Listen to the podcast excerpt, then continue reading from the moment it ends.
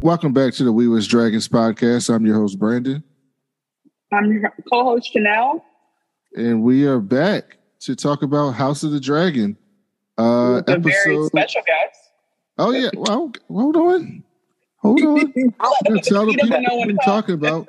Episode 4. God damn it, I forgot what the fuck it's called. Incest is what it's called. Incest. But we also have a special guest, one of my co-hosts on another podcast that I'm doing, the Bald Black Nerds Podcast. He's also the co-host of the Old Man Wade Show, my good buddy, Super Woke Javi. What's up, Javi? Hey, what's going on, Brandon, man? It's good to be here. I'm super excited. Thank you for joining. Javi, tell the people a little bit about what you do and where they can find you. All right, so I currently own Rebel, and I am part owner of B Rebel Media. We provide all types of creative services for people, from photography to videos. We even produce podcasts and a number of other things. I'm new to the entrepreneurial space, so I'm a little tired right now, but I guess that's going to be my life now. So, and what about the podcast you do? Where can they listen to you? So you can listen to BBN and the Old Man Wade Show on all major streaming services. BBN, Ball Black Nerds, that's me, Brandon, and Old Man Wade. We talk about comic books. We talk about politics. We talk about wrestling. And it's a fun time. And the Old Man Wade Show, that's me and Old Man Wade. Brandon comes on a bunch of times, and we talk about all types of stuff. We have great guests. It's not for the kids, so I'll say that, but it's also another great time. Just, drink a little bit before you listen. Definitely check that out. All right, before I get to Chanel and get to my thoughts, we'll start with the guests. Javi, what did you think of episode 4 of House of the Dragon? Wait, before we get it, remember we have to talk about... Oh, yes. Chanel has some random stuff she wants to talk about. Okay. Go ahead, Chanel. Not random. So we're talking, this whole show is about royalty and old white people traditions. And guess who died this week? The Queen of England, Elizabeth II herself. And I just wanted to say that what's so interesting is they posted the succession chart and showed that it's the exact fucking same. We're like, next, Charles and his kids go in order, and then kids go in order. And so, basically, the only one who might have some sense is Harry, and he's down at the bottom. So somebody posted all the 8 of them in order, and little bit, they don't. That's the baby, that's the girl that Harry and Meghan just had a little while ago, and they don't have her photo anywhere yet. So people are choose your character, and they put all the, Charles, William, Meghan, all them. And somebody said, how do I unlock Lilibet? And it was just that. That's... So, left, right, up, down, left, left. Exactly. Yeah, people leave it on overnight. So basically, we have real-life Game of Thrones happening right now, and I do hope that, I would love for people to get independence right now of a love for the throne to be like go all the way play and no longer have any power. Like I would love for the monarchy to end. I don't know if any of that is going to happen, but I was definitely standing with Caribbean and Irish and Polynesian and Australian Twitter the day that she passed because they were turned the fuck up. So that's all very relevant and not random. I think Javi actually has some insight on that too, right, Javi? You killed her. Yeah, I got a little bit of insight. I mean, I think that because I hear a lot of people like Irish and Caribbean Twitter was on point, but honestly, I think it doesn't even have to be that specific. Like the British Empire, the sun didn't set on the British Empire. They're responsible in a large part, them along with other European empires, the way the world is today. You know what I mean? So if you are a person of color, if you're a woman and you're dealing with patriarchy, you can, put a lot of that blame on the Queen's ancestors and the throne that she represented. So, I feel bad. I'm team Harry, Daemon Targaryen, Sussex. So, I got love for some of them, but other than that, I didn't really blink too much. They'll be all right. They got money. I'm sorry. Please don't, after this episode, Harry is not Daemon. Harry is Corlys. Second son. Yeah, don't be. Yeah, you're right. Spoiler alert. Yes, spoiler alert. I turned on him. I was so excited in the beginning of the episode. I thought I was like, ooh, I read Daemon well. And by the end, I was like, fuck. That reminds me. Thank you for saying that, Chanel. This is why I love you, because I get to say that you were wrong about that, and you owe Allison an apology. And we're not going to end this episode before we get an apology, but we'll say that for later. We'll discuss it. We'll discuss the possibility. You owe her an apology. Well, last but not least, talking about end of monarchies, Ray J is trying to take down the Kardashians, who are the American monarchs that I don't recognize, and I stand with him up until he does it, and then I'm not done standing with him. But that's all from the Real World Report. That's a good position to take as well. And also go watch Ray J's interview on the Breakfast Club talking about Fabulous. I do it once a year. It's one of the funniest things in the history of everything. So yes, please go watch that. Self-care. I consider it self-care. Have you ever watched it, Javi? Have you ever listened to it? No, but I'm down to hear anything Ray J has to say. Like you should probably listen to that when you get a chance. It's the funniest thing in the world. He just wants the world to burn. He told me to touch him, so I touched that nigga. That's the funniest thing in the world. Listen, so I've been toying around with ideas for my own podcast, and I would definitely have a Ray J segment. So that's how much I believe Ray J is the funniest human being on the planet. And I genuinely believe Ray J is the funniest human being on the planet. And I don't think that's hard to prove. But anyway. Mm-hmm. I just he's like a troll that went super Saiyan, like, and you have to respect him. Like he mastered. That's a good description. That was an excellent description, actually. he mastered the art. He definitely got over 10,000 hours of trolling, and like he's an expert. Like, you got to respect the game. That's a perfect description. All right, so this episode. So we usually jump around. But this episode is very linear, so we're probably going to need to go through it linear. So I actually took notes, linear notes this time, so that we could go through it linearly. Okay. But before we do that, you guys are professional. You guys take notes. Yeah, that's Brandon. I interrupted. You were going to ask Javi what he thought of the episode. I'm sorry. Yeah, Javi, what'd you think? I thought it was good, man. Like it took me a little bit to realize that these time skips are going to be a regular thing. I kind of like it. It's giving me some, prediction fodder for how the series is going to go in general. So I love world building. I really do. But the way these episodes are so disconnected in a certain sense, it's kind of messing me up a little bit. So I got to look these episodes really as islands onto themselves, which I guess is an advantage if you're trying to critique it. As far as what I thought about this specific episode, it was okay. I mean, it was all right.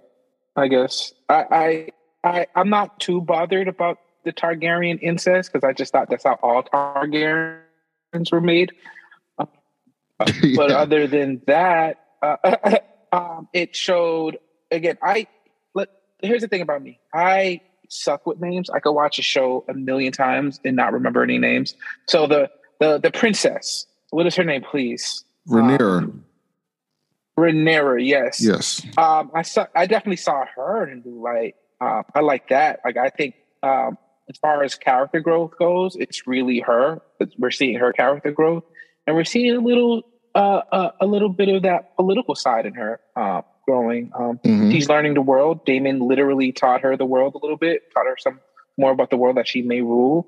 And we see her manipulate. We see that she knows more about what's going on than many people believe. And I think people are going to continue to underestimate her, and we're going to be. And she's not going to drink that tea. We'll get to plain tea later. But yeah, I agree. Chanel, what did you think overall before we get into the specifics? I think overall the episode was important for the story. And I personally was triggered by the scene between Rhaenyra and Daemon because I think that it was the least consensual of the incest scenes that we've seen already. So it was more upsetting for me in that sense. But I thought that so many cool things happened in the episode that it was upsetting for me. That I was like, damn, I'm still processing that, and then these other things I've been waiting for happen, and so I felt a little bit played by the director in that sense. But I mean, obviously, they're you said, they're skipping years, they're going into pivotal events, and so I thought the episode itself was really strong writing. Yeah, so a little bit of a spoiler. Next episode is the last episode with these actors. And that's when they're going to do the super age up after episode 5, when we get to episode 6. So everyone who loves Emily Alcott. Did we know the format? Huh? Did we know this was going to be the format? These? Yeah, I mean, they showed it in the... the director, showrunners talked about it. The format, these made... these. Oh, the time jumps?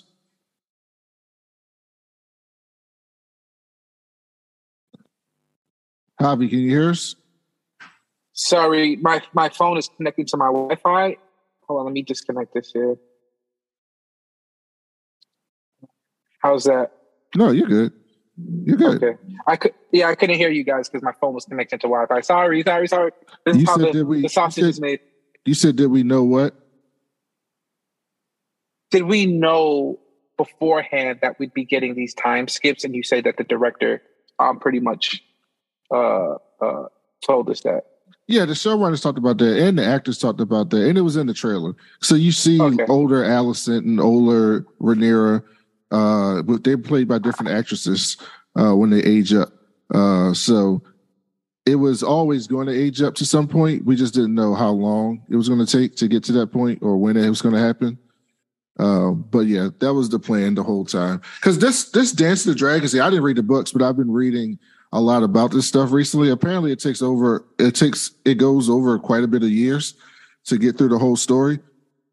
And so, if this show's going to be 4 or 5 seasons, they had to speed it up a little bit to get to where they need to go. Yeah, that's what I was thinking. My prediction was that different episodes, different seasons would be whole generations. You'd go through a whole Game of Thrones worth of character growth and character development each season, if that makes sense. Yeah, I don't know. They might do that. Because, like I said, I didn't read the damn books, but I just know peripherally what's going on about it. What I thought about this episode, I thought it was everything that I love about Game of Thrones in the term of I really love the political planning and backstabbing and people getting found out and then how people react to that and all of that. Like, the whole thing about that with Game of Thrones is just so fascinating to me because, like, it's a political drama to me with dragons.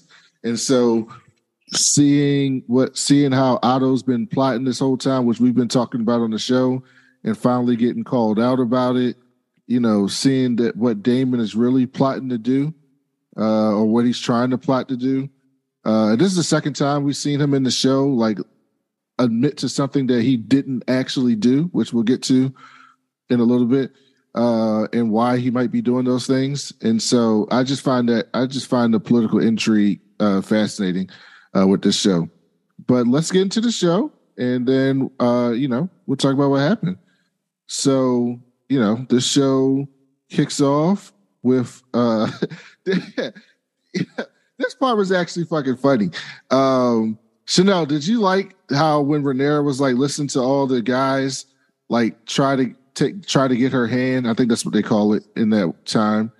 And then they had like this old ass man, and she was like, "That was my great grandmother. What do you think of her?" And he was like, "I don't know, Your Grace. That's a long time ago. I was young." And she's like, "Yeah, it was a long time ago." No, she literally named a grandmother from like 500 years ago. He was like, "Girl, I wasn't alive," and that was her point. But yeah, I thought it was funny, but then I was like, "Damn, Rhaenyra, don't be a bitch." And she was so mean to that little boy, and I was like, "He really came up there. He stood up for himself. He didn't stutter." And she was making fun of him, and guess what? That nigga said, "Clink, clink," and shut down all the chatter and killed that man. So. Yo. That was my only favorite character to see this episode. Yeah. That was the funniest part of the show. Yeah. First of all, that little boy got up there and was like, "I will protect you." And they started laughing at that. Like, don't you know she got lying? A dragon, bro? Yeah. You ain't gonna protect shit. I think he might give it to the dragon, too. I don't know. Don't underestimate little man. He's ready for it. Yeah, my thing is, like, she was like, "Oh, he's too old." And I was like, okay, this is literally an age-appropriate boy because y'all don't have to do nothing. Like, you can just... She acts like she don't want to be bothered. This little boy is not about to have you in no castle telling you what to do. So, like, if she was really thinking, that actually could have been a good match for her. But she's, like, caught up. And then she has these moments when she's, like, very haughty and, like, up on her high horse. And maybe she should be, but it's like the... when she was talking to Rhaenyra's, and she was like, "You know, I am the queen. I'm going to be the queen." Rhaenyra's like, "Girl, pipe down." Those moments, I hate that she does. So that was one of those moments for me. But like, as we see, she's just apparently they sent her on a tour to find a match, and she decided to come home early randomly. And then she comes home, and there's hubbub in the castle, and she blends into the crowd. I'm like, get the fuck out of here! Nobody saw the princess. The heir to the throne in the crowd, like, come on, girl, your hair is letting off light. Like, your hair. No, they saw her.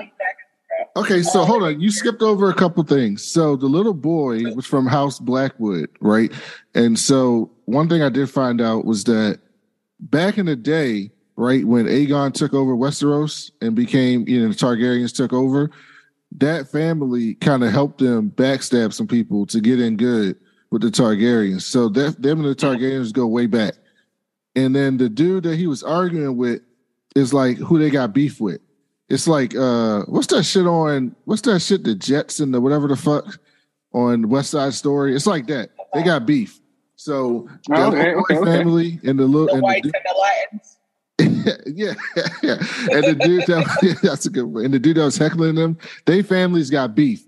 And so he had enough. And he was like, "Oh, I might not have got the queen, but I still got, like, pride. You're not about to talk shit about me, bruh."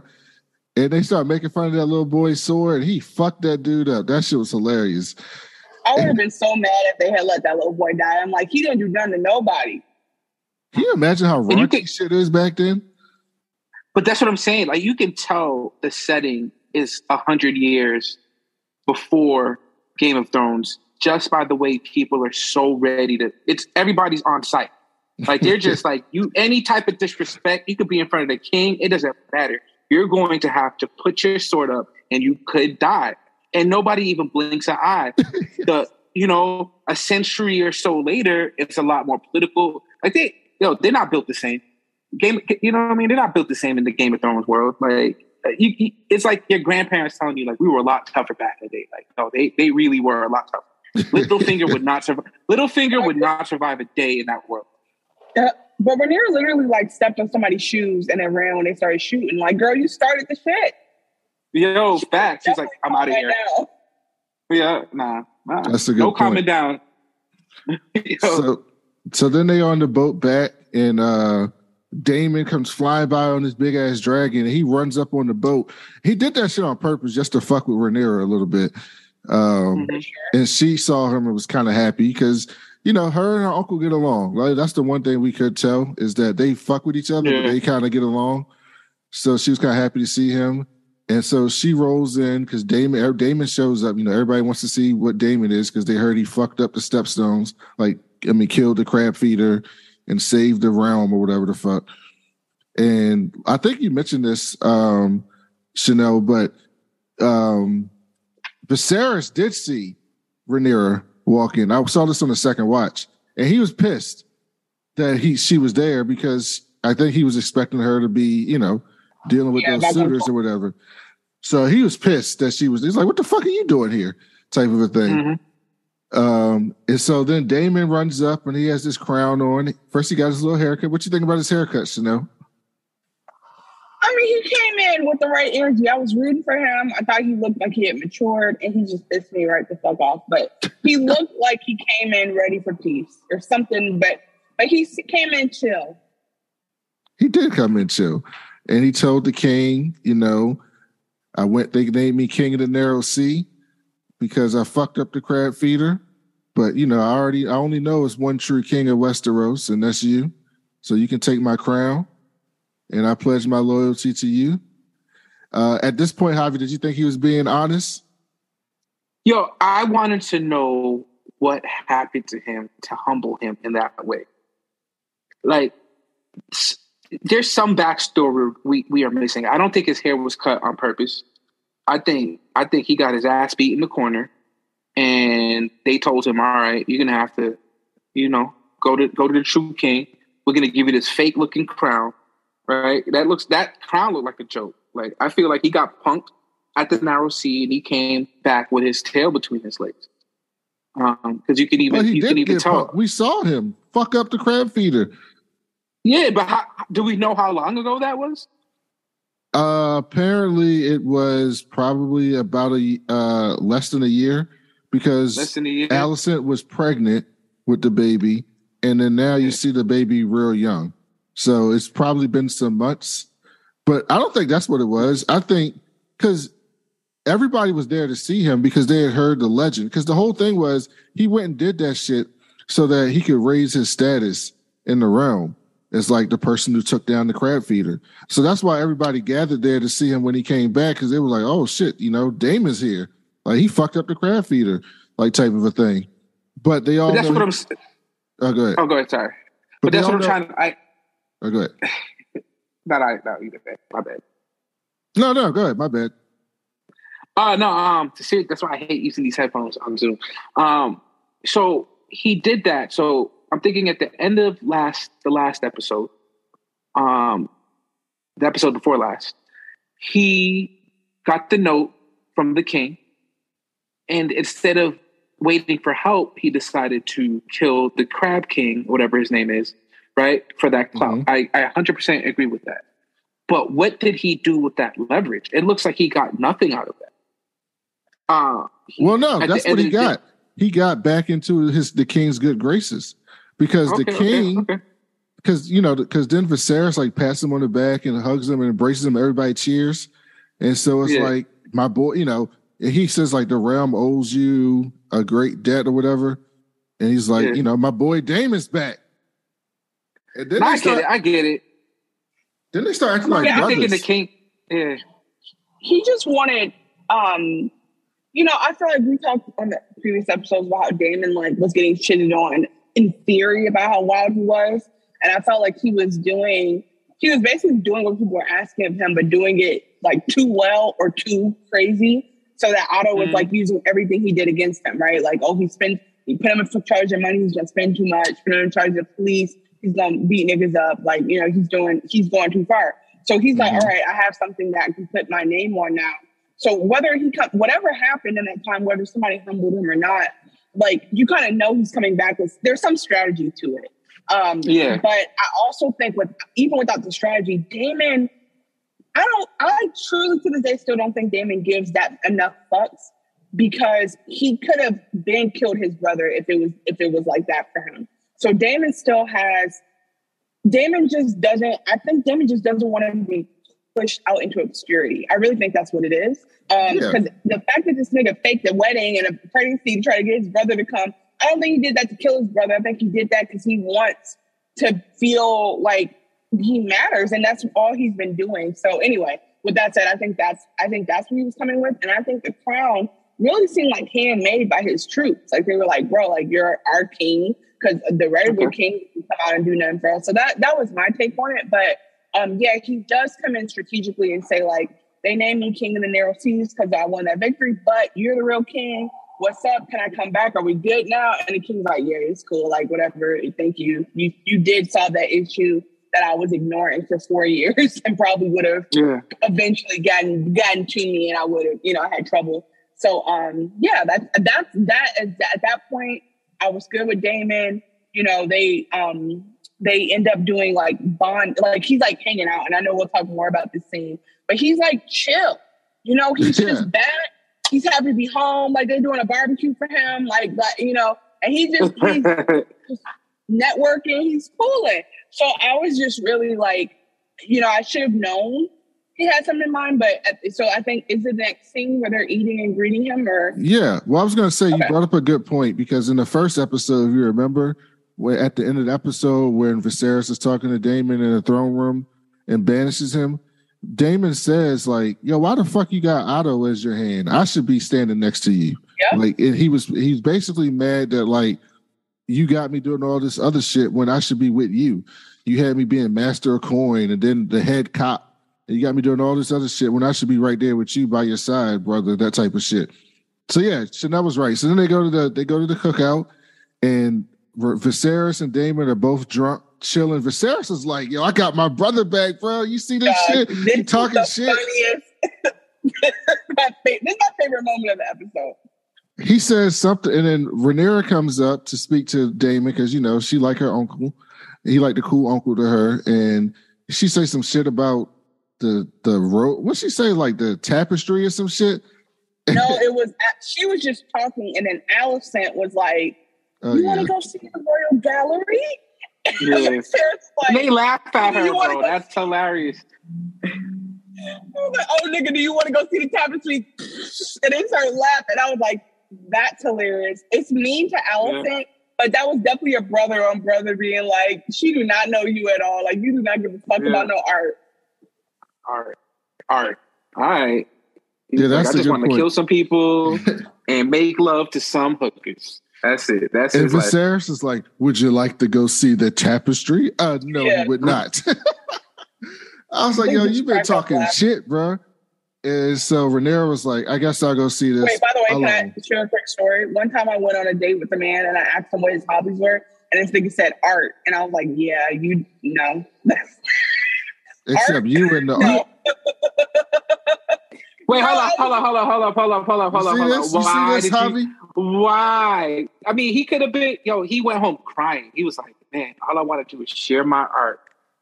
Yeah, one tear flowed down his eyes. Art, like, he wants to get photos at Art Basel in Miami with us. Like, the crazy part was before, I walked up from behind the bar before the gate or the hangout, whatever, and this nigga was looking at another girl's Instagram, zooming around her phone. I was like, he's not thinking about me. He did not go on a date with you?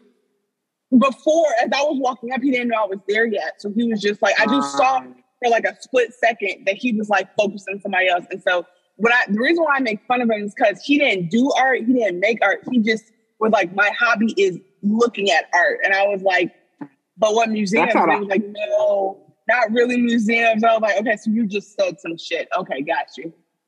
That's not a hobby. Those are a series of activities. Exactly. So anyway, I'm just making fun of him.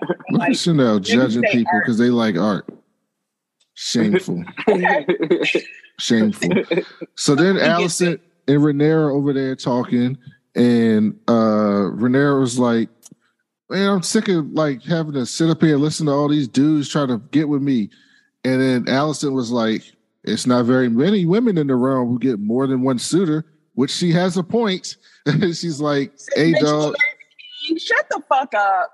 She's like, hey, dog, most of us, we don't get a choice. We just get told you fucking this dude for the rest of your life, and that's it.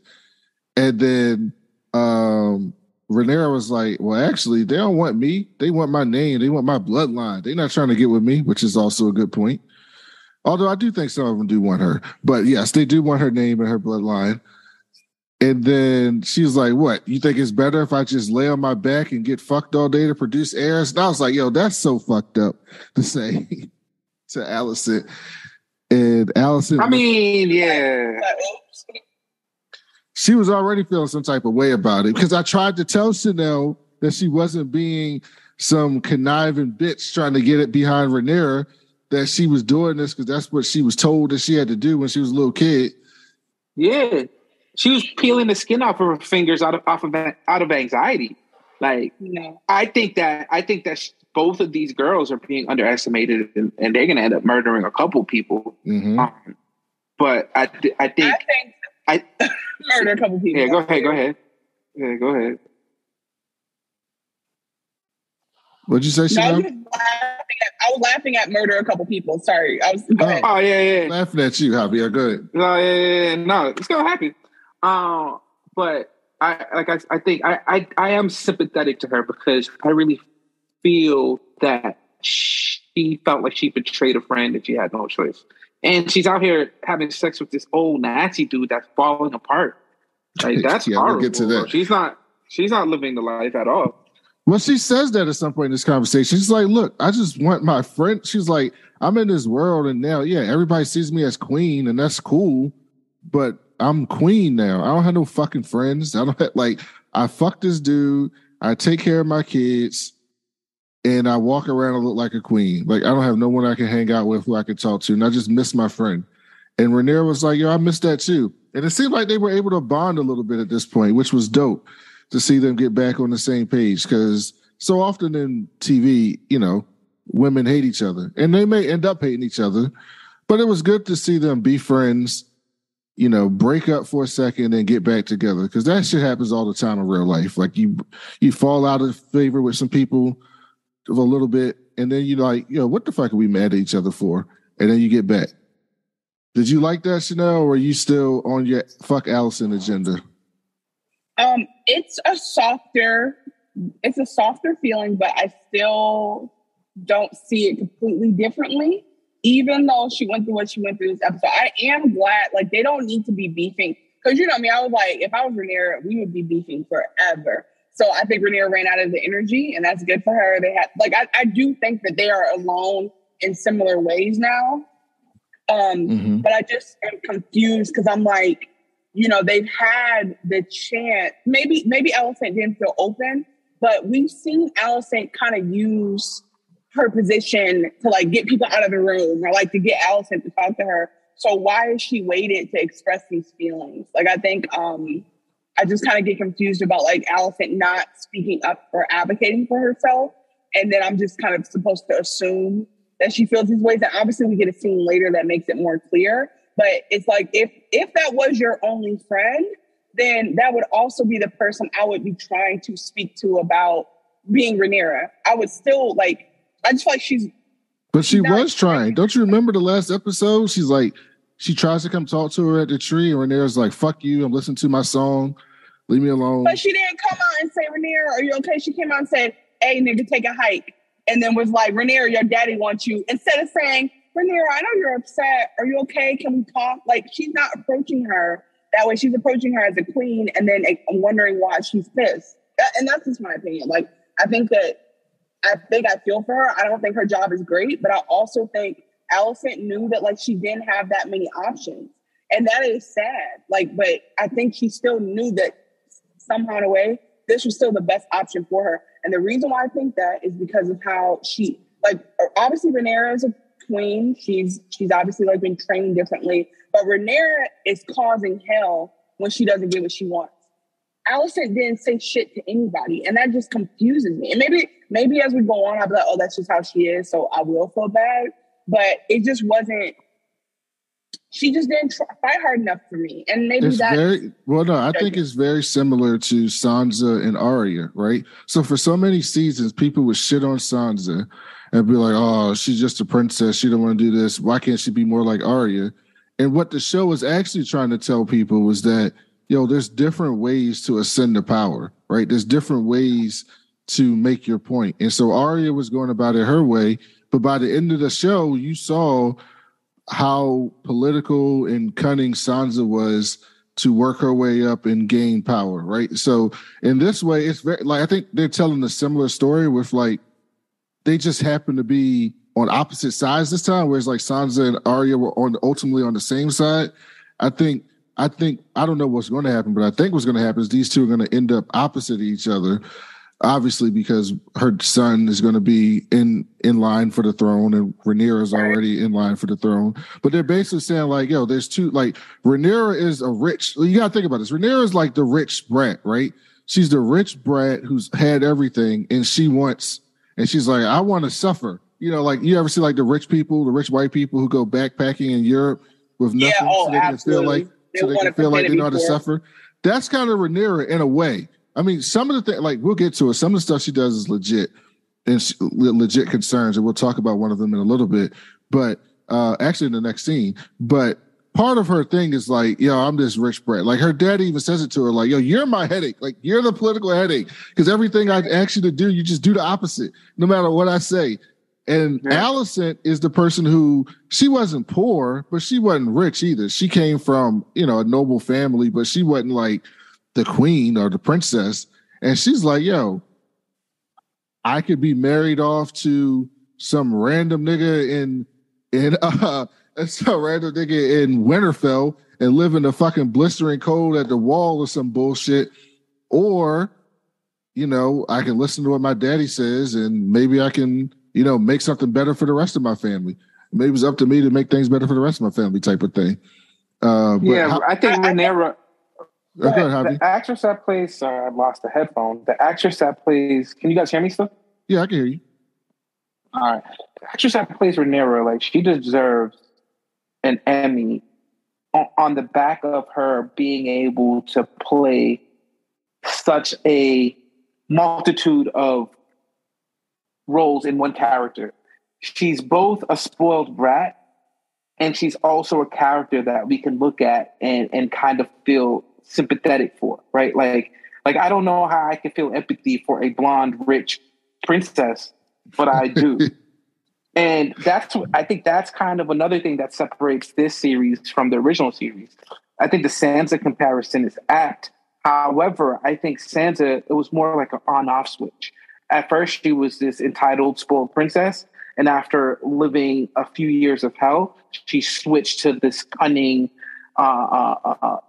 smart, just strategist, right? Where somebody like Rhaenyra, she was a mix of those characters from the beginning. You can see that, you know, she lived a life of opulence, and she was kind of like in this glass cage at the same time. And you see, like, the power dynamics between the patriarchy and women. And it's just this real rich tapestry. It's her, Daemon, her father, everybody. Every single one of these characters are so, like, 3D, 4D, like, not one-dimensional at all. And I appreciate that. So we hate her for a lot of things, and we love her for a lot of things. So I love it. Yeah, that gets to this next scene. Oh, go ahead. Oh, sorry. I just want to wrap up the thought. I think that, just for clarity, for me, I was comparing Sansa to Allison, and that's a hobby just based on past argument I've made against Allison. But bottom line is, like, I think that Sansa, that is an apt comparison, and I think that the moment when I hated Sansa and the moment when I hated Allison was when I felt like they were putting someone else in a bad position for them to have their thing happen. And so if Allison just isn't a person who advocates for herself, and that becomes, like, really consistently clear, then I do understand that I was wrong about her. But the point about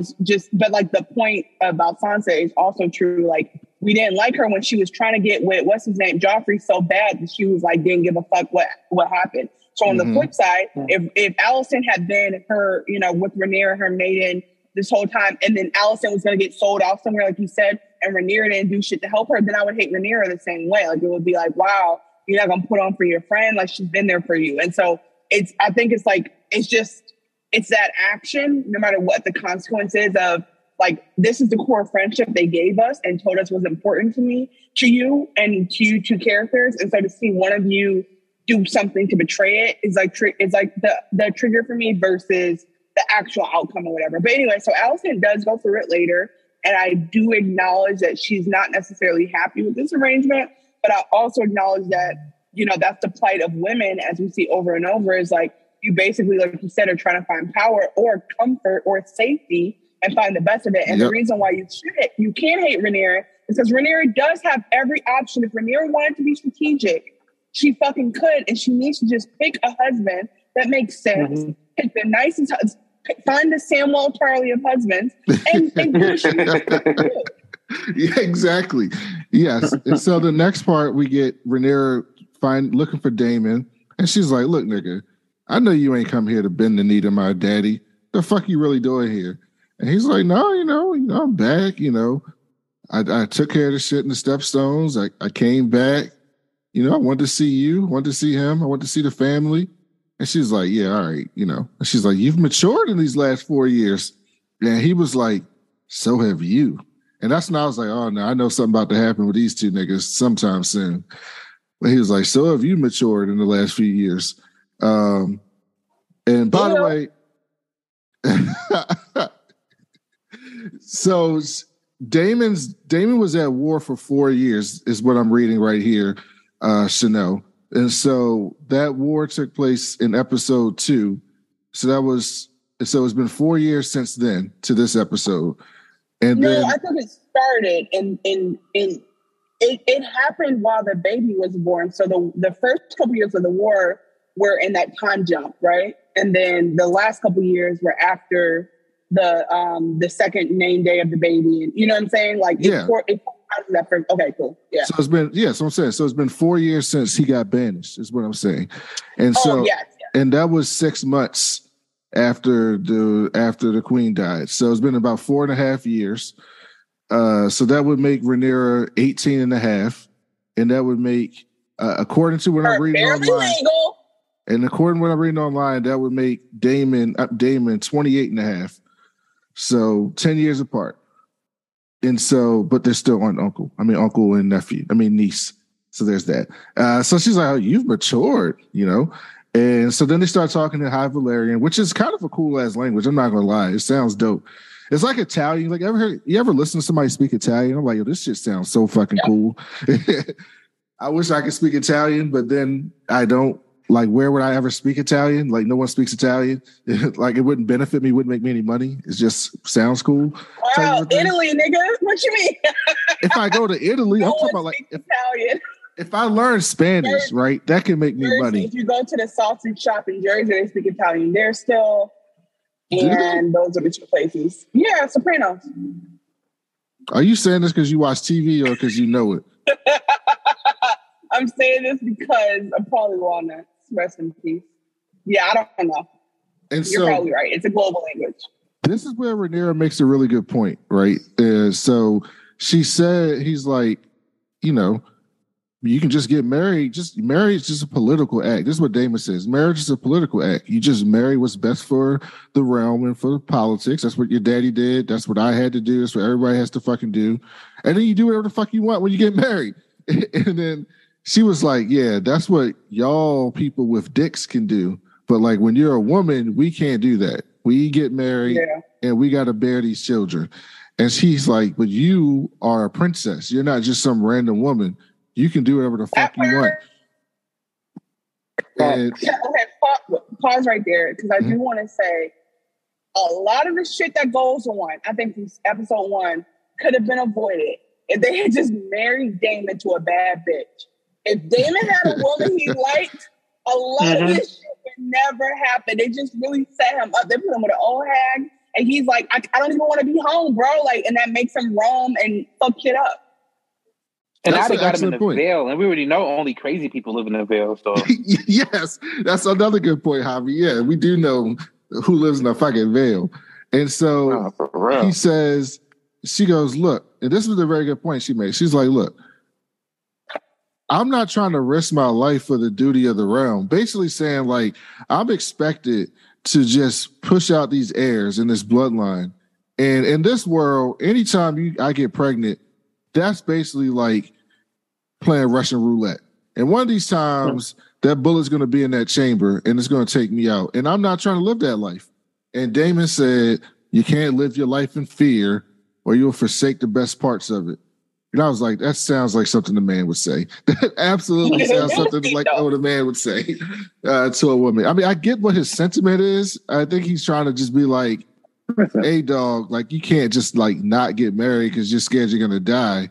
But she has a point, because she just watched her mama die trying to produce these heirs for her daddy. If Cersei taught me anything, if Cersei Lannister taught me anything, and I mean, this lesson's a few hundred, like 100 years or so too early. You know, she's a few hundred years too early to hear this lesson from Cersei, is that once you're queen, bro, you could do whatever you want. Like, I think you're right. You guys are right. Like, just relax for a little bit. Do what you gotta do. And once you're queen, I mean, kill your dad. I mean, this is Game of Thrones. Do that. Kill that him. Is true. Now that I think about that, that you said it, Javi, Cersei was fucking her brother while being married to Robert. And everybody knew it. They're not even Targaryens. They're Lannisters. Lannisters are straight. But as we can see, Targaryens aren't Lannisters. You know what I'm saying? She got to be smarter. This is chess, not checkers. So then they have great advice. Wait, Brandon, I think we have to let Javi go. Why? So I wanted to give you a goodbye. Yeah. I gotta go in like soon. I apologize, guys. Like, please don't disinvite me. Please invite me again. I want to continue this conversation with you guys. No, it's cool, Javi. I talk to you all the time. You good?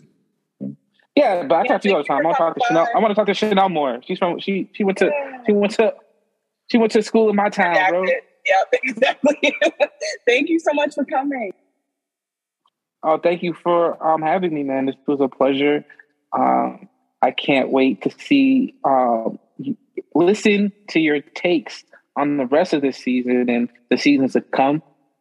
I love it, man. Just like there's now Black people in the world of dragons and ice and fire. I'm glad that we have some really strong Black voices discussing it. So thank you, guys. Thank you, Javi. Thank you. I see you. See you. Right. Brandon, you thought I was kicking him off the show? I thought you were kicking him off the show because he gave good advice. If only, see, when you're queen, you can do up this way. That was great to have Javi on. Hopefully he comes back soon. But he was making great points about the queen, and I think Damon's making a strong point, and this is what I do. If I have anything to say, I do want to say, that's why that nigga Viserys is the flop. Because you're the fucking king. Like, bro, like how we said, I'm not above some of the customs. And it's like, I understand that's how kings become tyrants, but it's like, are you king or are you president, bro? Like, there's a difference in how you move when can't nobody, like, he literally is getting Rhaenyra to follow the rules. And I'm like, don't you make the rules? I'm confused. They make some of the rules, but like, there's certain things, like, it's like, there's certain things you just kind of have to do, or you're going to have a revolt, and you don't want to revolt. Because, like, even back then, like, even with the dragons, you still don't want the people to revolt type of a thing. That's the whole thing with the woman, right? Like, the whole thing with the women is that, yo, if we put a woman in charge, all these sexist-ass men in the world are going to revolt. And that's just not a problem that we need to deal with at this point. And I think it's what they're trying to say. So then they get this small council meeting. And Otto comes in, and he's got word that Corlys is still pissed off that Viserys didn't marry his daughter, his 12-year-old daughter, by the way. And he's allied with the Sea Lord of Braavos, if you remember Braavos from Game of Thrones, by promising Lena to the Sea Lord's son. And if he does that, he's basically like, yo, he's setting up a pact with one of the biggest free cities. Like, that can be a problem for us. Like, because he's got all the money. And so Otto's basically like, dog, you need to fix this, Viserys. That could be a problem. And he's basically. Yeah, and again, I'm like, He's basically hinting to your daughter need to marry his son, basically. Well, at this point, I'm like, get a producer, take a handicam, and go follow the Valyrians. Like, what are they doing? I want to see that shit. Like, they're turned. They're over there making new alliances, fucking with the crown. Like, I'm really missing Corlys. Like, I want that actor to get a check for this episode. He wasn't in this episode. Like, I'm over the white drama. I want to get back into my mixed family and see what they're doing. I think we'll see him next episode. I'm guessing. I'm saying I want a whole bottle episode. I just want dinner at their house. But no, I think that, this could fuck everything up. But I'm proud of Corlys because Corlys is like, nigga, I'm still rich. Like, I don't have to come back and grovel to you to, you know what I mean? To like, to make, I don't have to make good with you now that this threat is over. Like, fuck you, nigga. Like, you turned me down. That's that.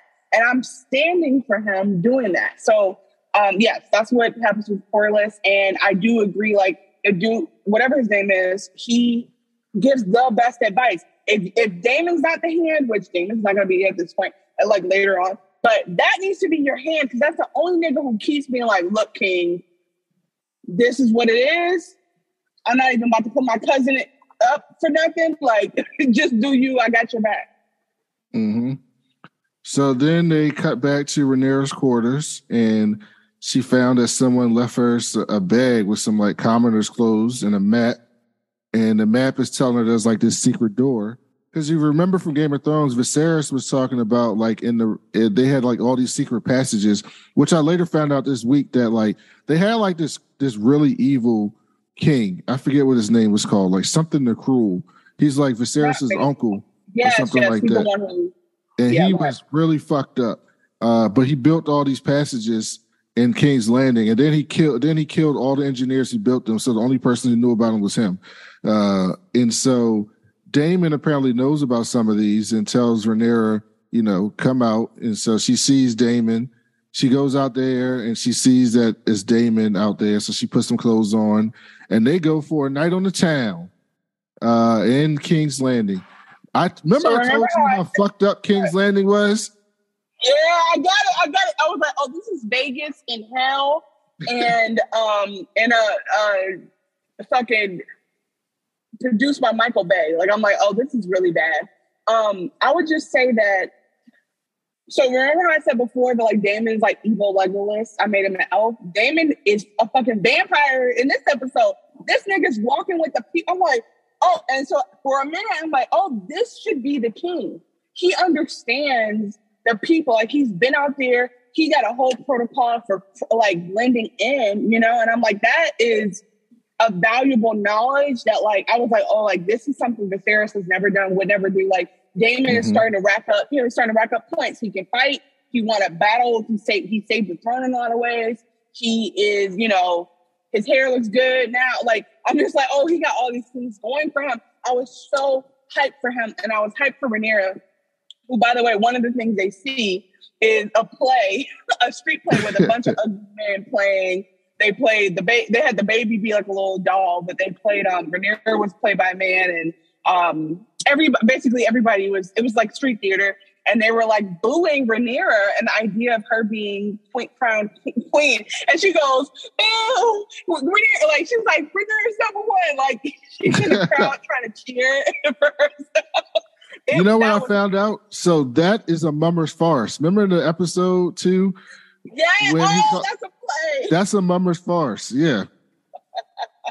So that's a mummer's farce. Remember I told you my friend texted us, was like, how the fuck doesn't you know what a mummer's farce is? And I was like, shrug emoji. How would I know?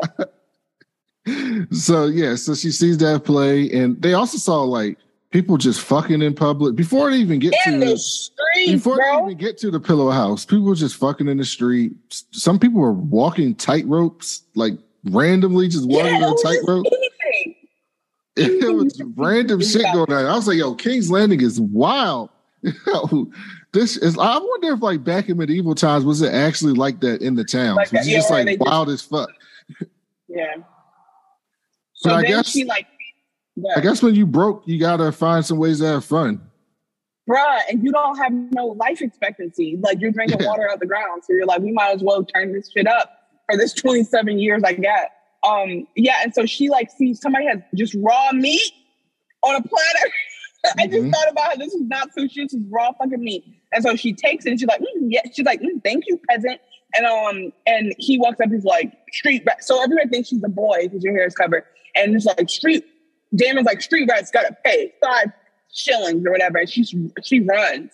And she's cosplaying being poor. Like, this is so fun to her until a palace guard. Yeah, he is basically, you had it right. He is basically a prison guard. He's a CEO. He's like, he catches her.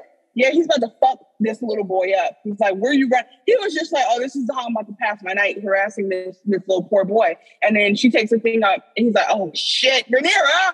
And he lets her go because he's not high enough.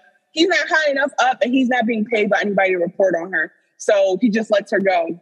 Mm-hmm. And Daemon falls behind her. So at this point, this is where I would say, if this is upsetting to you, you can definitely skip 10 minutes or 5 to 10 minutes, because I do understand some people were like very not okay with this next scene. But this is when Daemon takes it too fucking far. Well, he takes her to a pillow house and they're walking through. And it's not even a brothel. It's like a swingers club, more than a brothel, because it's not even like prostitutes. It feels like it's just where semi-rich or like clean people come to fuck. No, I think there were regular ass people there. This just what, and so they're walking through, and initially she's walking through, she's like, oh shit, I ain't never seen no shit like this. Yeah. It's like when you go to like the nice strip club, like you go to Magic City for the first time. No, not even Magic City. It's like when you go to a gentleman's club where they don't take their bras off, and you're like, oh my God, like this is different. And then she goes another layer, and it's like, oh yeah, they're fucking. Okay. Wow. And they're walking through and they're looking around and they go to different sections, and there's men on men, there's women on women, there's men on women, there's multiple people, there's all types of shit. And so they talked to the director of this episode, a woman, and she said that she had to do this brothel scene because it was a big part of the book. But every time when she was thinking about inspiration for this, you know, growing up, or anytime she watched movies, like they always show brothel from the perspective of a man, right? So it's always like women, like either women fucking women for the pleasure of a man, or women fucking the man, or giving the man head or something like that. And she was like, I always think that's through the gaze of how a man would expect a place like this to exist, and through that gaze. And she said, I wanted to do this through the gaze of a woman, which would be basically that everyone is enjoying each other, as opposed to it's just the woman pleasing the man. So she was like, so all this, they had like the men pleasing each other and everyone pleasing each other. And like, it was this idea that like sex could be mutually pleasing, as opposed to something that is only there to make a man happy. Did you get that from watching that? To an extent, yes. Like, I do think that's in its own way, like Rhaenyra as the adult, that is valuable messaging for her. Like, it's kind of like a translation of like a woman learning to like own her own orgasm and being like loving her vagina. Like that, if that translation, yes. But I also interpreted the director as saying that they wanted it to be clear that this next scene was an abuse of power. And not like raunchy, right? So another part of how I think she said she directed it was like from the perspective of like, it's kind of chaotic as well. So it's like, that's why they kind of got me fucked up, because they're trying to spoon in this like valuable lesson for her, but in a way where like, how do you want me to feel if she's learning a good lesson about sex, but from somebody who's like abusing her? And then another reason why it's so upsetting to me is because I had to do today, literally before, why I had to push us back, is because I was doing this training for working with children. And they talked about like what grooming looks like.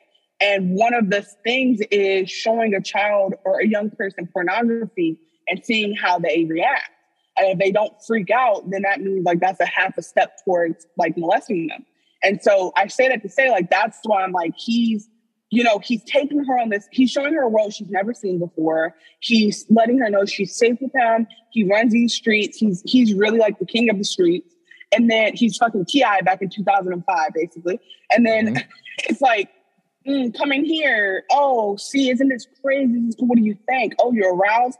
And then he uses that moment to kiss her. And she does not.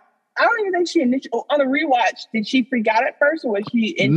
No. So, yeah, so this is kind of how I took it. So he was basically trying to say, he even said to her, like, I want you to know that, like, you can choose who you want to have sex with, and it doesn't have to just be political. Like, you can get married and then do what I'm doing here.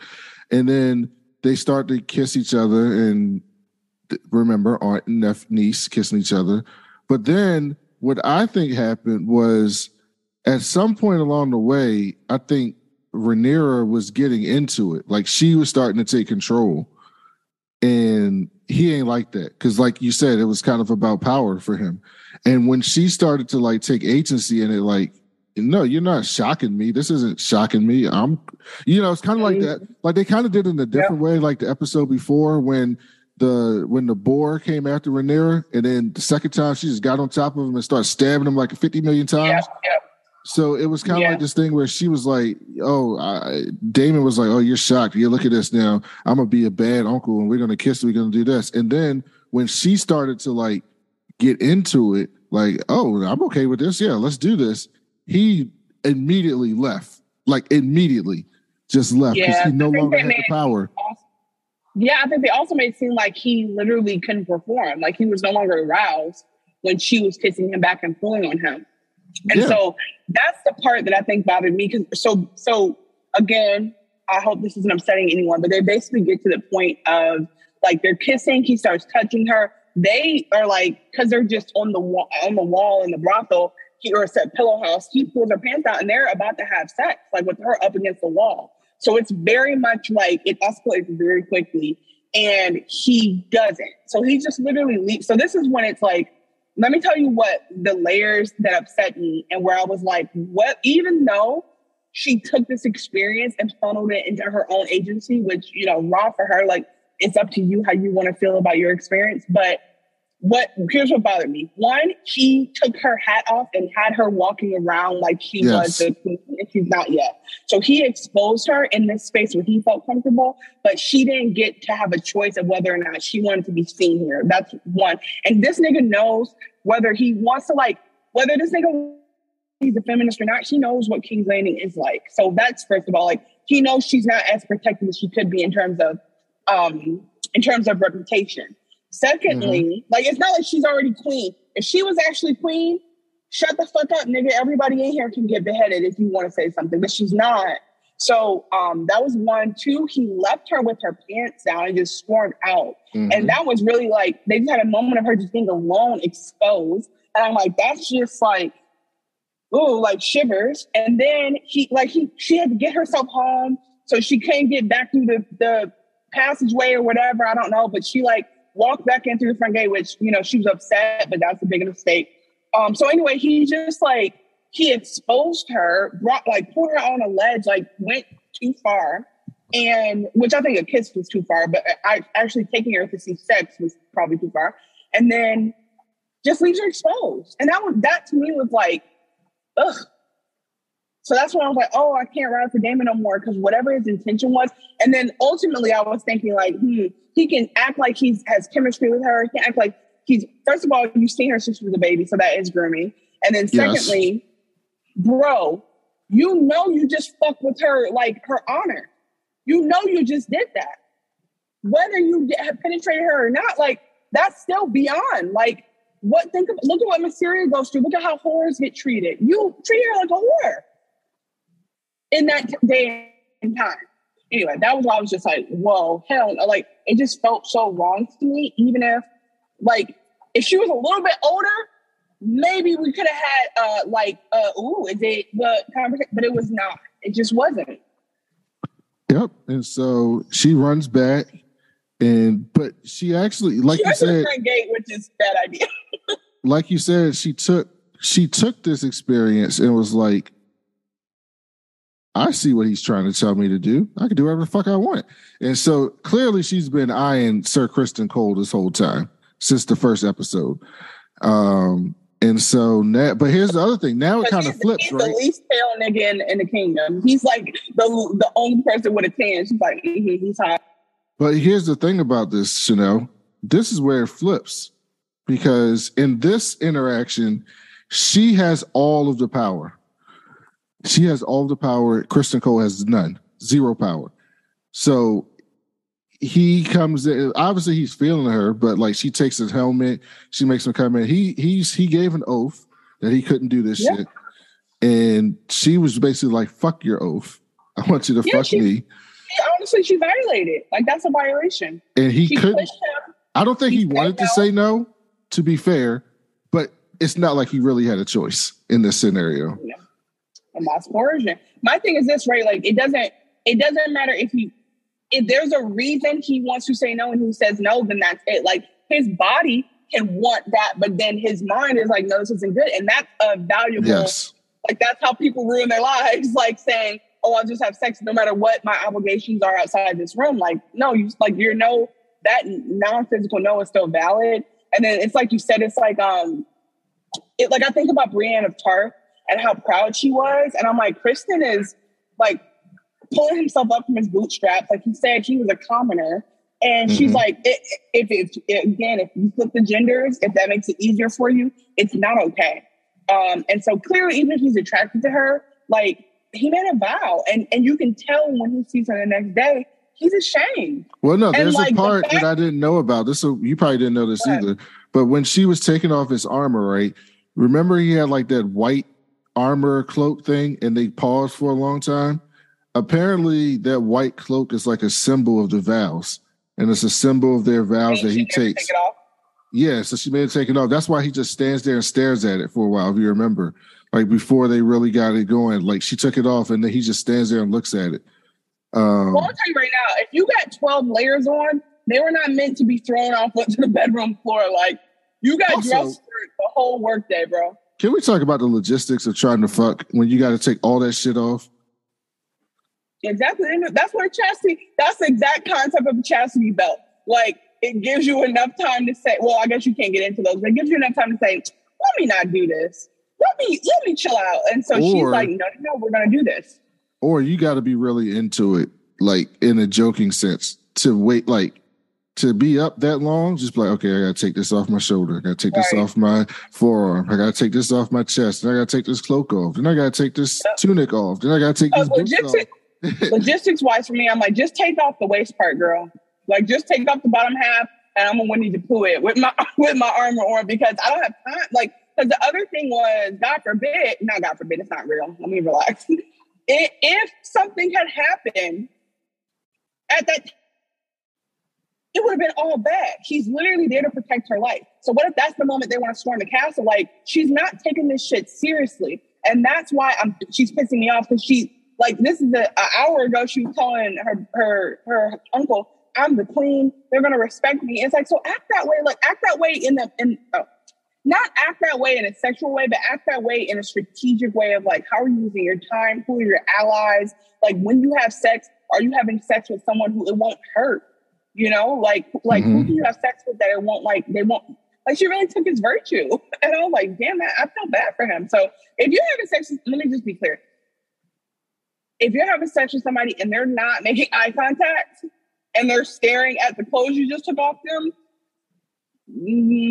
that's not good. You should stop and reevaluate tomorrow. Yes. And so Rhaenyra, you know, I do think it's this one's a little weird, because this way the show has set it up is that he's also kind of had feel, like the way they make him look at her is like he's had feelings for her, but it's kind of like, I'm a guard. You know what the fuck? You know I'm a guard. What the fuck? You think I'm a fucking princess? Like I'm not on this level. I want you to watch Industry, because there's an exact parallel to Industry. But basically, I think that it's still abuse of power. It is abuse of power. It absolutely is. I was a secretary working for a secretary working for a CEO. It wouldn't be as confusing, you know. Correct. Exactly. And so you know. basically, so then after that, you know, they cut to Viserys, and he's in this. The last, because we want to speed this up, but this is also very important. While they were having sex, which they were, the show was presenting it as consensual sex, is what the show was presenting it as. Yeah, at like that point, he says, "Fuck it, I'm here now." And yeah, he at that point, he was just like, "Well, you know, I do kind of want to fuck her." So then that happened. But they also show like the maids come into Allison's room, and it's just like, the king would like to see you now. And I was like, "Oh," and she's like, "The hour's kind of late." And then they kind of look at each other, and it was basically like, but the king wants to see you. And so it was basically like, you know what it is. And she's like, I know what it is. And then next time you see her, she is laying on her back, dead face, just staring at the ceiling. And you see how fucked up he is. His body is rotten. I told you about that cliff and them sores. And it's just like, I don't know how you couldn't feel for Allison in this scene. No, this was very much non-consensual sex. Like, he was not into it. And I felt for her. And I'm also, while this is not her fault, I am curious about what she can, like, okay, so she told the servant it's late. So does that mean she literally can't deny the king? Because that probably is the case. And then in that case, like, yeah, that's very fucked up. But that's what I've been trying to tell you from the beginning. It's all right, of but that. But she does other shit like call him her love, care for him in the tub. Like, does she not love him? That's her job. She doesn't. No, it's not her job, because Cersei didn't give a fuck about Robert Baratheon. She was letting that nigga do whatever. She was not such. We saw Cersei at the end, not at the beginning. No, we saw her when she was still fucking her brother when she was already with him. So my point is, like, we saw Cersei at the end of the marriage. Oh, not when she was a wife. Not at the beginning, and not when she was 18. That's powerful. Yeah, not when she was 18. Okay, fair enough. Well, and so she goes. So she's laying there, and it's basically like it calls back to the earlier part of the show where Rhaenyra says, "Oh, you just got to lay on your back and produce heirs." And it's like in that moment, she's replaying that talk with Rhaenyra in her head. Like, I'm literally trying to sleep in my room, and the king wants to see me, and I have to get up, go in there when I don't want to, and lay on my back for him to get his nut off. I don't even know if they're still trying to produce heirs or if he just wanted to have sex at that point. I don't think it matters so much, but they didn't really show. My follow-up question, though, is what would happen if she tried to assert, hey, like, maybe not in that moment she can't say, hey, I don't have sex, which is, again, like, that's against her consent. That's basically rape. But can she say, you know, Your Grace, can we try this? Or can she, maybe she don't want to have sex with him at all, but if that's the case, it is so confusing to me how she, when she shows up, it would not. I guess what I'm trying to say is, like, if I'm Viserys, what, besides her age, what signs do I have that she's not into it? Now, in that moment, that was the sign she wasn't into it. But outside of that, does she not treat me lovingly? Does she not does she not do her duties? Has she not had kids? Like, how do I know? And I think I'm missing history with them. But how do I know she's not into it unless she actually says, hey, can we do this? Or, hey, this isn't working for me. Like, if she never speaks up, how can we ever know? And that's because Viserys seems to be a good guy who might listen to her if she said something. Maybe not. I think Viserys is better than a lot of men. But I think what they're trying to say is, just like he said, it's also his duty. Like, he has to continue his bloodline. Like, so even if he don't want to do it, which I'm pretty sure in some situations he don't want to do it because he's fucked up. He's missing 2 fingers. He's got shit all over his body. He was just a few scenes before that, he was in that fucking tub in pain. You know, I guess that was the same night. He was in fucking pain, and she had to come and help take care of him. And so, like, I think there's probably part of him that he ain't trying to be up for all that shit, but it's just like, This is what I have to do. I have to produce heirs. I have to produce children. I'm just saying that my struggle with Allison, and I will say that, you know, with this scene, put everything else in context in a way that I wasn't seeing or choosing to see before. But I just have yet to see her try to say no to somebody and see what happens. Only to say, is she suffering in silence for no reason? Because Viserys is willing to listen to her and try to give her an orgasm, or maybe not tonight, or maybe I'll just masturbate onto you. Like, not to get so graphic, but my point being, like, has she tried ever to speak up? Because if she hasn't, then how can anyone know what she's going through? And maybe that's her bigger issue, because I'm seeing it now, like, she just does not speak up, but it's confusing to me. Because, like I told you, if and this is just me, and I can't speak for any other victim, but if you sent me in with that old man, I wouldn't be like, oh, my mama died. I'd be like, yeah, nigga, that sucks. Like, I would be the worst date ever. Yeah, but you also grew up in this century. Like, you gotta remember, she wasn't royalty. Like, Rhaenyra can act like that because she has the privilege to act like that.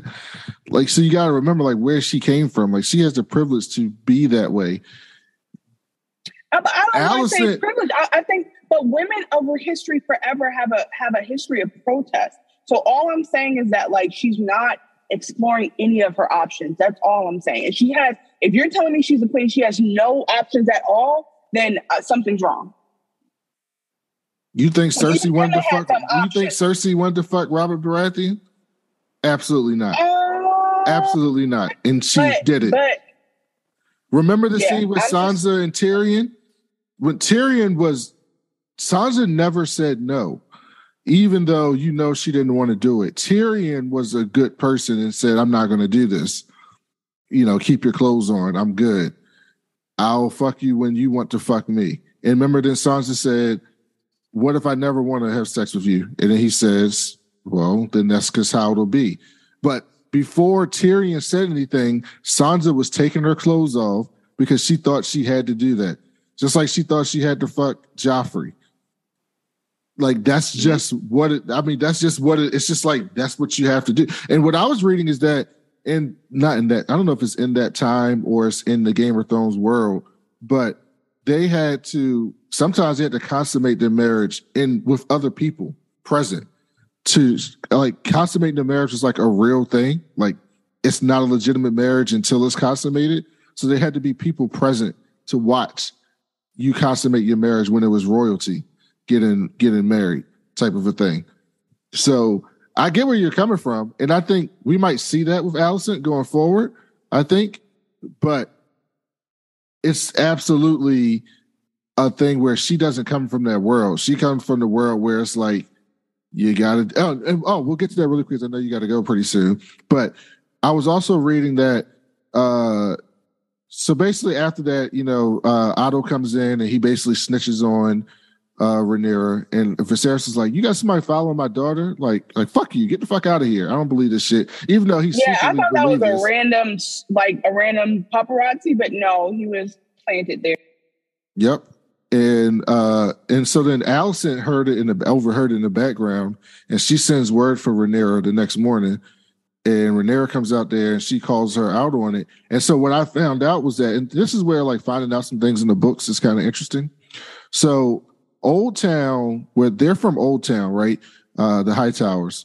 And so that's where the High Scepter is. So remember the super religious dude and all his followers in Game of Thrones, you know? They live there. Yeah, the one who, like, started a cult, yes. And the Hightower family is really close with them. So they're super religious. So she's super religious. Allison is.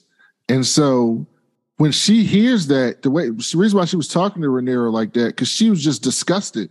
Like, so basically, like, fucking your family was only a thing Targaryens do. The church forbids it. Except that, like, one of the kings, I don't know if it was Jaehaerys or one of the kings before then, made a law that said that, like, Targaryens can do that because it's what they have to do. And that, like, some of the realm is okay with it because they thought Targaryens were, like, magic. Because of the dream. Because of the dragons, they thought they were, like, above regular people. But, like, the church people... I was saying, like, the law might be in place because of the dream as well. Yes. So the church people don't fuck with that. And so that's when Allison calls her out on is like, tell me you weren't fucking your uncle, basically. Like, just tell me. Please tell me you weren't fucking your uncle. And Rhaenyra tries to play it like, I can't believe you would think I would be out there doing this stuff. And then she's like, listen, my father came in and said some really disturbing shit. And he told it to the fucking king. So this is going to come up to you one way or another. So do you want me to have your back in this, or do you not want me to have your back? Tell me what the fuck happened.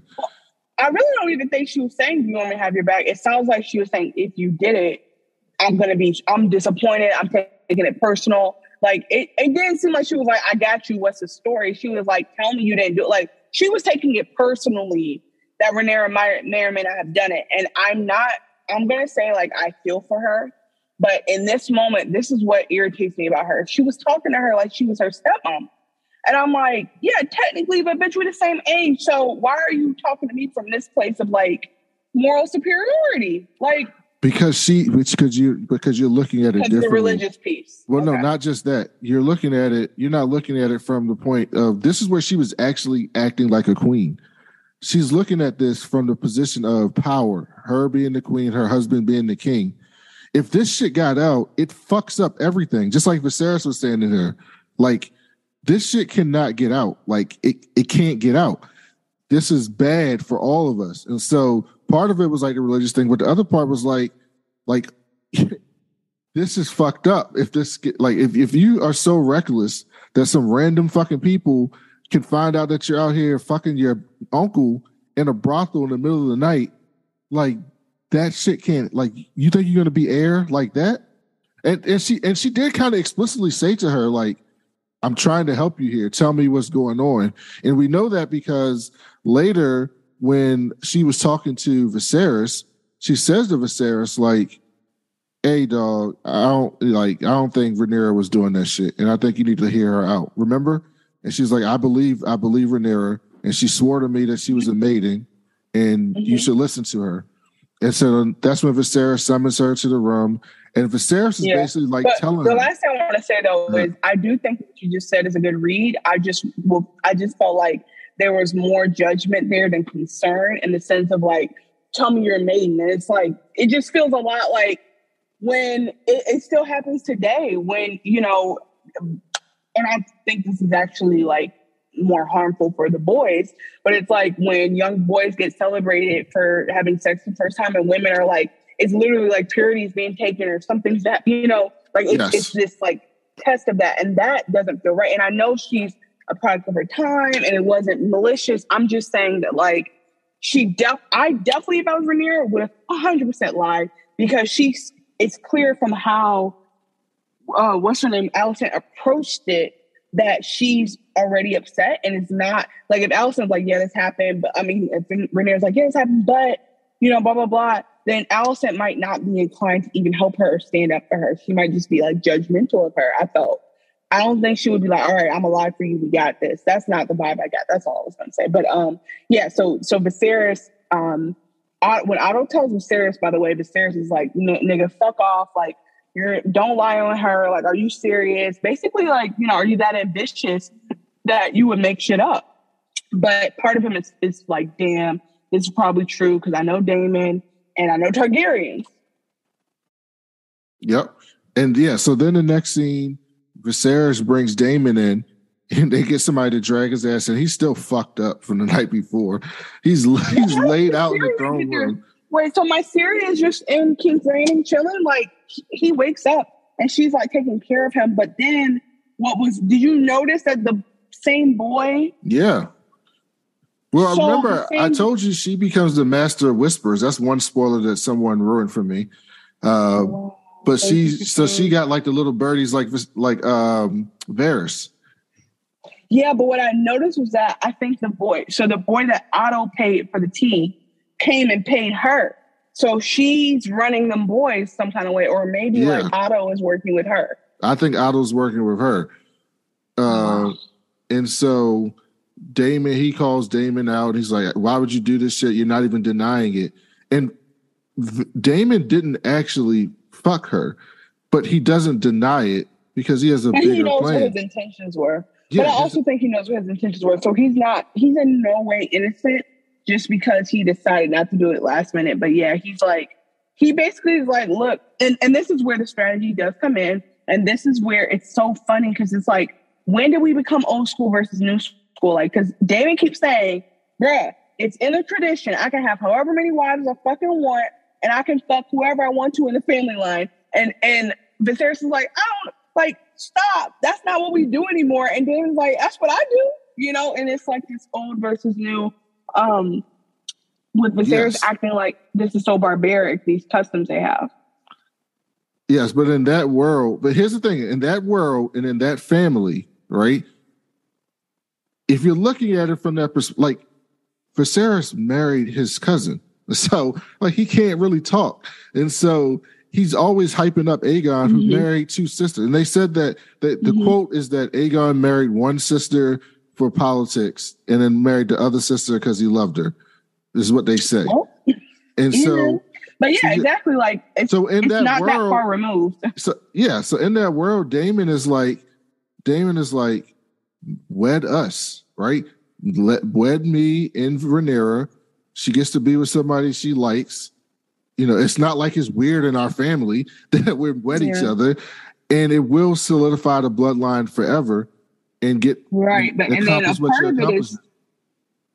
of it is, I mean, it's extremely strategic on Daemon's side, but also not a crazy idea if you don't think that incest scrambles DNA and bloodlines over time. You know, yeah, exactly. But if you think that if you think everything's fine and copacetic like they do, like marrying cousins and whatnot, then he's like, why not? Like whatever, you know. And that would actually make sense in terms of strengthening. You'd have two dragon riders, Rhaenyra's a potential warrior. By the way, as far as warriors go, Viserys is really, I just want to say this in terms of, because I know we won't watch the next week part on this episode, but basically we know that it's destabilizing to the region, to the realm, to name a woman as the heir, right?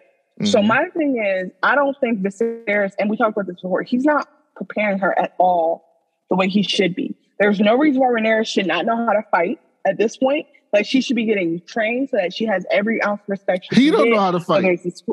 Right, but he can find a nigga who can teach her. I'm not saying he passes down everything. I'm saying he's really just like, look, I'm going to set you up to be, the most hated woman in the world, but you good. And he's not even really... And the only thing that Daemon said in this argument with Viserys that made sense is, why are you acting like you're the elected president versus the king? We do whatever the fuck we want to do. Pass that energy on to your daughter. Exactly. That's his point. I agree. And so but he's also like, no, you're not fucking marrying my daughter. You got a fucking wife. Get the fuck out of here and don't come back, basically. And so then he calls, the second to last scene, he calls Rhaenyra in, and he basically gives her a history of the Targaryens. We got some interesting things as Game of Thrones fans because he lights the dagger on fire. This is the dagger that Arya used to kill the Night King. And he basically said this belonged to Aegon and it belonged to Aenys before him. And it was probably made way before then. And they engraved this prophecy on it, which was something about the Prince Whose Promise will end the Song of Ice and Fire or whatever, which in High Valyrian, Prince is gender neutral, so it can mean male or female, which is why it could be either Jon Snow or Daenerys, some people think.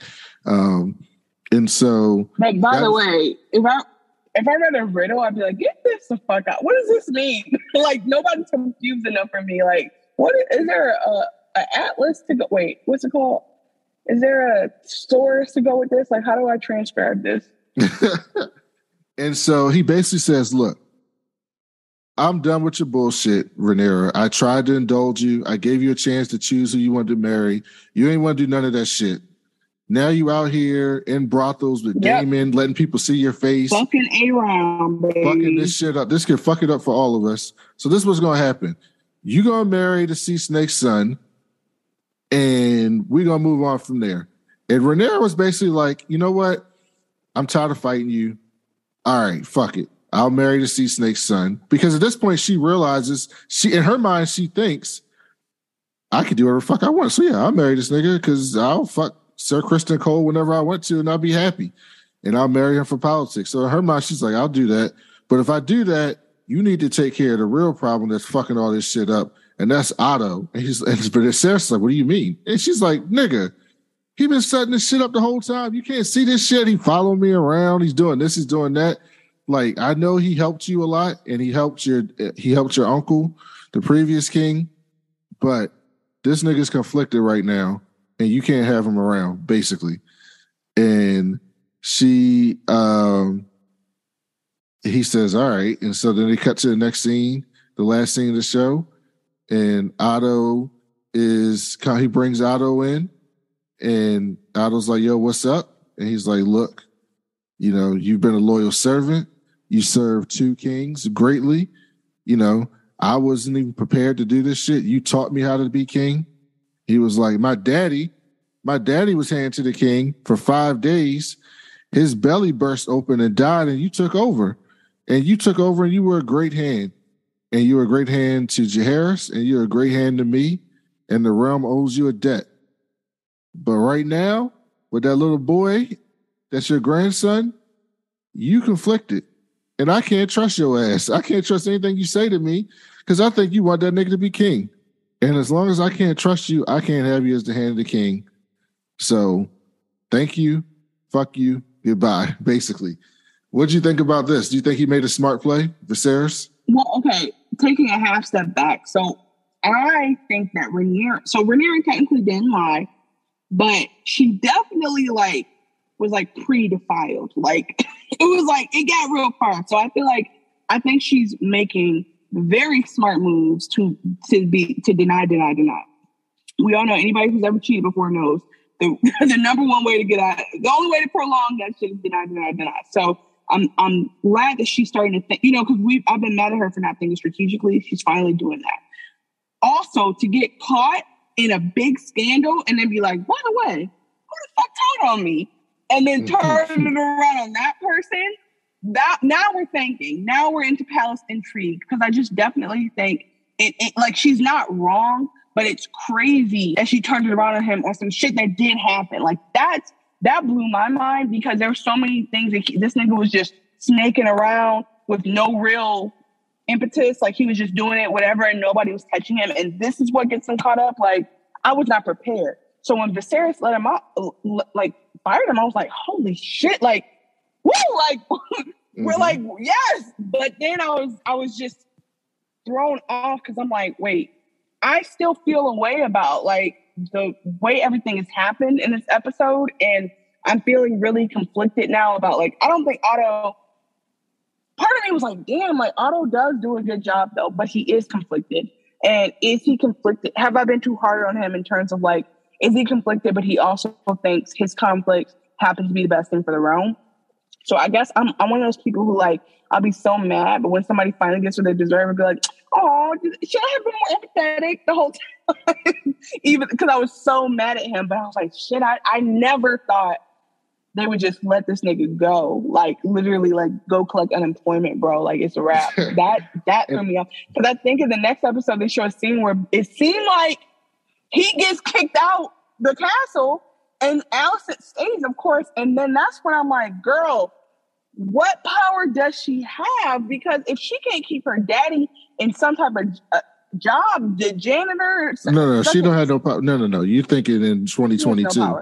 She has no. The king said, no, you're out of here. That's it. That's it. You got to live with that shit. And I guess she is in a fucked up position because I thought she could at least get something. But she was mad at him though. She said that. She said that to Rhaenyra. Yeah. That she was following him. And she was mad that he was doing that sneaky shit. So she probably wasn't that upset. And then, I don't think Otto's gonna take this shit lightly though. So did you say how you felt about it? Yeah, I think that it was smart. It was the smartest thing Viserys has done since we met him. Because that dude clearly was plotting, and And so you can't have somebody plotting on you as your hand. Like you just, you can't have that. But Otto's also one of the most clever people we've seen. So, you know, that's not going to, it's not like Otto's going to be like, oh, the king told me I got to go. So I'm done. I'm a peasant now. No, he's still plotting. Well, the better question I should ask you was, what was your reaction? Like, did you make a noise? Did you have a feeling when it happened? No, I mean, I said he finally did something smart. He finally realized that he was a good hand, but he's compromised. Like that, if his grandson becomes king, his family is risen to a level that it would never come down from ever. Yeah. The king, like from that point on, in theory, the king will always have Hightower blood in it, and that changes everything. Yeah, you're right. So and then we see, like, 50 years later, there's a Hightower, like, back in the day, my Rhaenyra and Prince Aegon, and like, it would literally be, he's part of the lore now. I get it. Mm-hmm. I just want to say, though, by the way, I don't think we've seen that many great hands of the king, because wasn't Tyrion Lannister or Tywin? Tywin was a hand of the king before Tywin was a hand of the king. And he was, and that's the messiest queen of all. So I feel like he was the most strategic nigga in the universe. So then go back to like Otto. Tywin did the same thing. Tywin got his wife, I mean his daughter, to be queen, and then his daughter killed her husband and got his grandson to be king, and then he became the hand to his grandson. Exactly. No, I'm exactly. No, but what I'm saying is, like, hands are messy. Like you are lucky. You lucky to get a good king. You're lucky to get a good hand who's not trying to, like, you know, set that nigga up in the back, and then when he goes to the bathroom. And so I think with that said, if you want to talk about destabilizing, like Otto, you know, they talked about, like, fucking with Corlys. You lost money, and you lost a nigga who can fight, who can, like, rally a small army, whatever. And he has dragons. And he had his kids can ride. Well, his kid and his wife has a dragon. Exactly. Like, Rhaenys has a dragon, everybody but him. Poor thing, he's grounded. But my point is this. Now, somebody you do not want to have on your bad side is Otto motherfucking Hightower. Now, that's a bad bitch. And so that's all I'm saying, like, this is not an enemy you want to have. And so Viserys did the right thing, but I'm like, he's not strategic or political or even, like, physically strong enough right now to deal with whatever the blowback's going to be. I totally agree with you. Like, if Otto had niggas watching the heir to the throne, Otto has binders. If you watch Bravo, some of the housewives sometimes come with, like, printed receipts or text messages or online tweet or printed tweets or whatever to prove that another housewife is a liar. Otto has a whole binder on Viserys. There's no way. Like, he's just too messy. He's too strategic and messy to not have done that. So, yeah, I don't think Viserys is like... Viserys needs to be peaceful, jolly, but ready for war. And he's not. And Otto fucked up because he shouldn't have said that he was following Rhaenyra. He should have said that he had people following Daemon because of all the fuck shit Daemon's been up to. No, he didn't admit it. What it was is he said... No, what happened was he said, I got sources... he's basically like, I got informants on the street. I can't give up their name for fear of their identity being exposed. Viserys like, nigga, there are sources. We work together. Like, how you got sources? I can't know. So then it was able to be turned around on him where if he had been transparent, like you said, or had a better story of, like, somebody, like, or it could have just been like Daemon fought somebody in the brothel. And it caught, like, he could have made up all these other things besides, oh, I got snitches out on the street that you don't know about. Like, that's where he underestimated Viserys' reaction. And I also think he really was concerned. Like, I'm sure at that time, niggas are, like, clutching pearls over what happened. Like, she did some wild shit. I just wish I personally would have really rocked with this shit if it wasn't her uncle, one. But two, if she was a little bit older and she was ready to explore her own. And maybe she was ready because she was clearly trying to get some dick that night. But my thing is, like, if she had been like, I want to go to a brothel, show me a brothel, and then went and then had a scene, I would have been like, okay. But it just was like, it's like she's ready for the world and he took advantage of that. But she was like, all right, cool. And then it was like, oh, this is a weird space. So I'm glad we talked through the episode because it makes me feel... there's one long, big part at the end before we close out. Then they cut back to Rhaenyra, and the Maester shows up with what I like to call Plan T. And he had that Plan T. That's it. That's the episode title. You got it. Yeah, he had that Plan T and was like, listen, I cooked this up. You got to cook this up the right way or it can be dangerous. This is like shit that has to be perfectly cooked up. Because, you know, and he didn't say it, but he's basically like, because we all know, he's like the king. It's basically like Viserys does not think. It's not stupid. He knows you did something that night. You may not have fucked Daemon, but you did some shit that night, and we got to take care of that shit. So the question for you before we get out of here, Chanel, is do you think Rhaenyra is going to drink that tea? Oh, I have questions for you, too. I think I just want to say sending that tea was probably like the most I got your back shit Viserys has done. So I genuinely think that, like, you know, reproductive healthcare is healthcare. So I genuinely feel like he was like, look, whatever you did, the only real consequence of it is if your reputation is ruined or if you have a baby out of wedlock. Like if we can deal with both of those, we can make this disappear. So it really was like a very feminist way of responding and saying, you know what, you're right. When I was out here fucking around, you probably got siblings out here we don't know about. So let me help you out. He does. He has a bastard. Oh, shit. Are we going to meet him later? I hope so. His bastard's named like Tristan Truefire or something like that. He got a point for her name. But yeah, I think that it definitely was. I thought that was actually a very supportive thing. I don't think that like forced. I mean, at this point, it's literally like you said, it's like Plan P. Like there's no conception or anything yet. Like she needs to just take this. And I think that if she is a woman about her career, she needs to go ahead and take care of her health.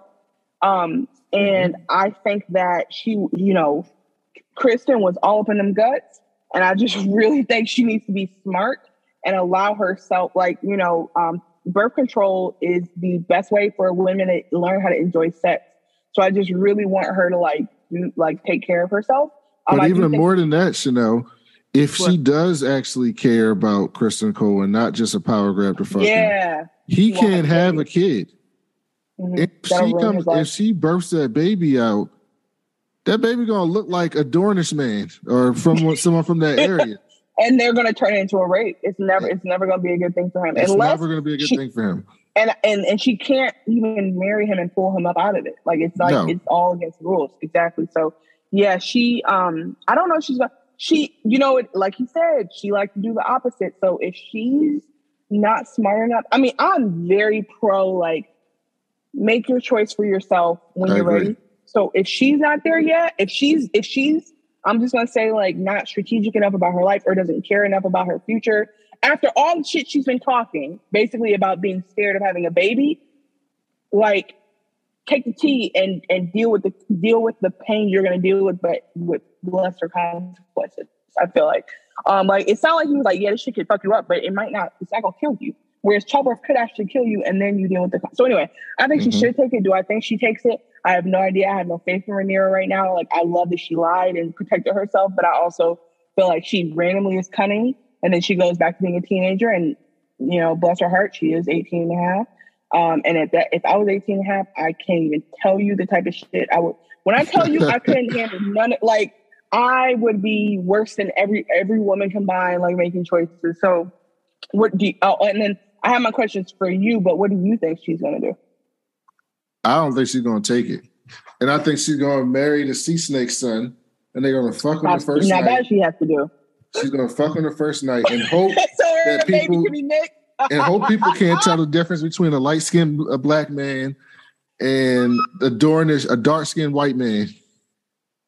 If you think she's conniving like Kim K, then maybe she can make it to the queen. Maybe she can make it to the throne if she's smart enough to fuck two black men in a week to make sure that her baby comes out brown. Then she might have my vote. No, I mean, I'm not really rooting for her at all. Literally, the only nigga I'm voting for is a Blackwell dude with the sword. That's the only person in this that I'm like, I love this character. I want to see where they go in the future. Like, what? Like, I want to follow them. Or and Corlys. Yeah, this episode was a lot. I thought you had said, like, this is a lot, wildest shit of all the episodes so far. So my question for you would be, who do you think was the messiest bitch this episode? Rhaenyra. Yeah, that bitch was running around wild. What was the world star moment for you?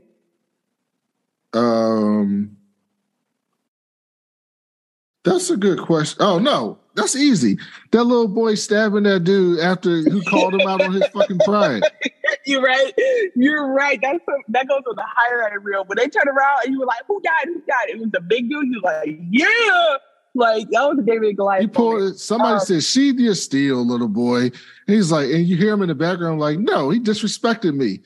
And then they cut to Ser Criston Cole taking Rhaenyra out. And Rhaenyra's like, I want to see this shit. I want to see the fight. And you turn around, you just hear, oh. And bleeding out. Stomp that nigga out. I love that energy. And then the last question is, who this is a tough one. Who stands out the most as the pimp and hoe pair of this episode?